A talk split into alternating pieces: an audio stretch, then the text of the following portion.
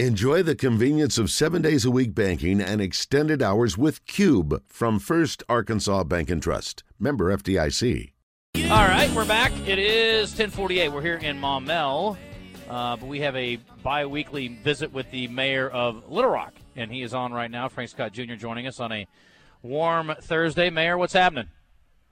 Good morning. It is more than warm. It's uh, about a one oh three heat index. As you know, oh, it's uh, pretty hot out here, so definitely uh, trying to, everyone's trying to stay cool as they can, and so a uh, uh, good start to the day nonetheless. It's almost like we lit Arkansas on fire, and we're talking about Lit Fest today a little bit. Uh, I'm going to be on a conference call at three o'clock. I don't know what to expect with this, but I'm going to listen in. I'm looking forward to hearing more about this. I know it's something you're excited about. Yeah, we're really excited about uh, Lit Fest, uh, really working to fill the void um, at a small level, but to build up to the void that's been missing since uh, Riverfest is no longer in operation, hasn't been in operation Uh, at least for five years, uh, at least from my memory, and we know how much fun that was uh, for uh, the city of Little Rock to host that for the entire state and the region. Uh, it's clearly a challenge to keep, you know, something like that up for a long time. I know they were able to do it for close to twenty years or more, and, and grateful for the Riverfest committee, committee who kept it afloat. Uh, but we've been hearing from residents for quite some time that they want a new festival.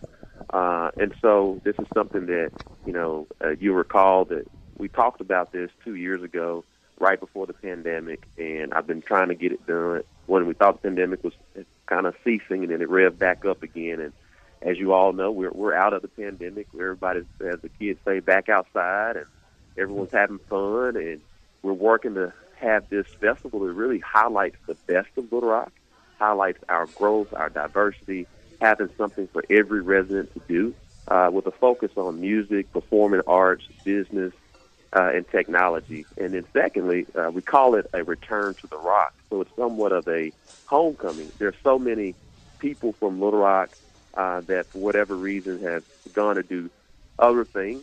Uh, many people don't realize that, you know, a former co-president of Oracle, uh, one of the top I T companies, uh, is from Little Rock. Or, you know, you take the likes of uh, Joe Johnson, uh, Bobby Portis, uh, Moses Moody, uh, Derek Fisher, Quincy Lewis, all those great uh, sports mm-hmm. athletes uh, that because of, you know, their decision uh, with sports, they may be living elsewhere, but gives them a reason to come back home and see what's going on in their hometown. Uh, and so this is a, a way to highlight those that uh, get a chance of a bit of a homecoming as well. Uh, so it'll start small. Uh, it, it's somewhat similar to South by Southwest. Uh, but I tell people South by Southwest didn't start overnight, and so it gives us an opportunity to kind of build something. No, but ironically, I found out Rome actually was built in a day, turns out. So, you know, it's really been a lot of misinformation going on about that for all these years. Uh, speaking of hoops a little bit, you just mentioned a few athletes. Looks like we got some courts returning, some uh, courts that probably a few of the folks listening have played on over the years. Agreed, agreed. Everyone has known that Uh, Canis Park is Little Rock's Rucker Park. Uh, so many people have played underneath that I six thirty bridge uh, off of Canis. And due to the highway construction, uh, the Department of Transportation had to take those basketball goals up. Uh, and so it was a conscious effort of mine, making a promise to the community that we would bring it back. And so we were able to allocate some funds and get some city board approval uh, of close to a um, a million six hundred thousand dollars to redo those courts, but also add some new trails to Canis Park. If you've been to Canis Park, a lot of people are going there for pickleball as well. And so we're going to make some more improvements to Canis Park, bring back the basketball goals. Uh, and so we'll be having a groundbreaking ceremony next week. And so you, you think about Moses Moody's father, Kareem. Kareem played underneath those courts, and uh, so many people have done it. Joe Johnson, Uh, Derek Fisher, Quincy Lewis, and so it's going to be great to bring those back and keeping a promise.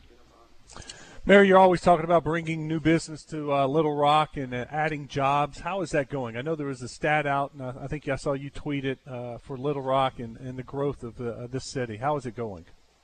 Oh, jobs are going great. We've had historical job growth. Uh, just uh, last week, Little Rock was named number one city in the nation for employment improvement from the initiative of Competitive Inner Cities. And so Uh, that's a big deal uh, for Little Rock and our, our population to be growing uh, with those type of jobs. We already have more than eight thousand jobs since we've taken office, and so that's a credit uh, to our economic development team, our Little Rock Chamber, the developers, um, and business owners here in our city uh, with our existing businesses growing as well as new businesses coming. So uh, it's, it's really great to be in Little Rock right now with the type of jobs that we're bringing. So, again, we want to continue growing forward. Mayor, we're going to run. Stay cool. I appreciate you. All right. Appreciate you guys.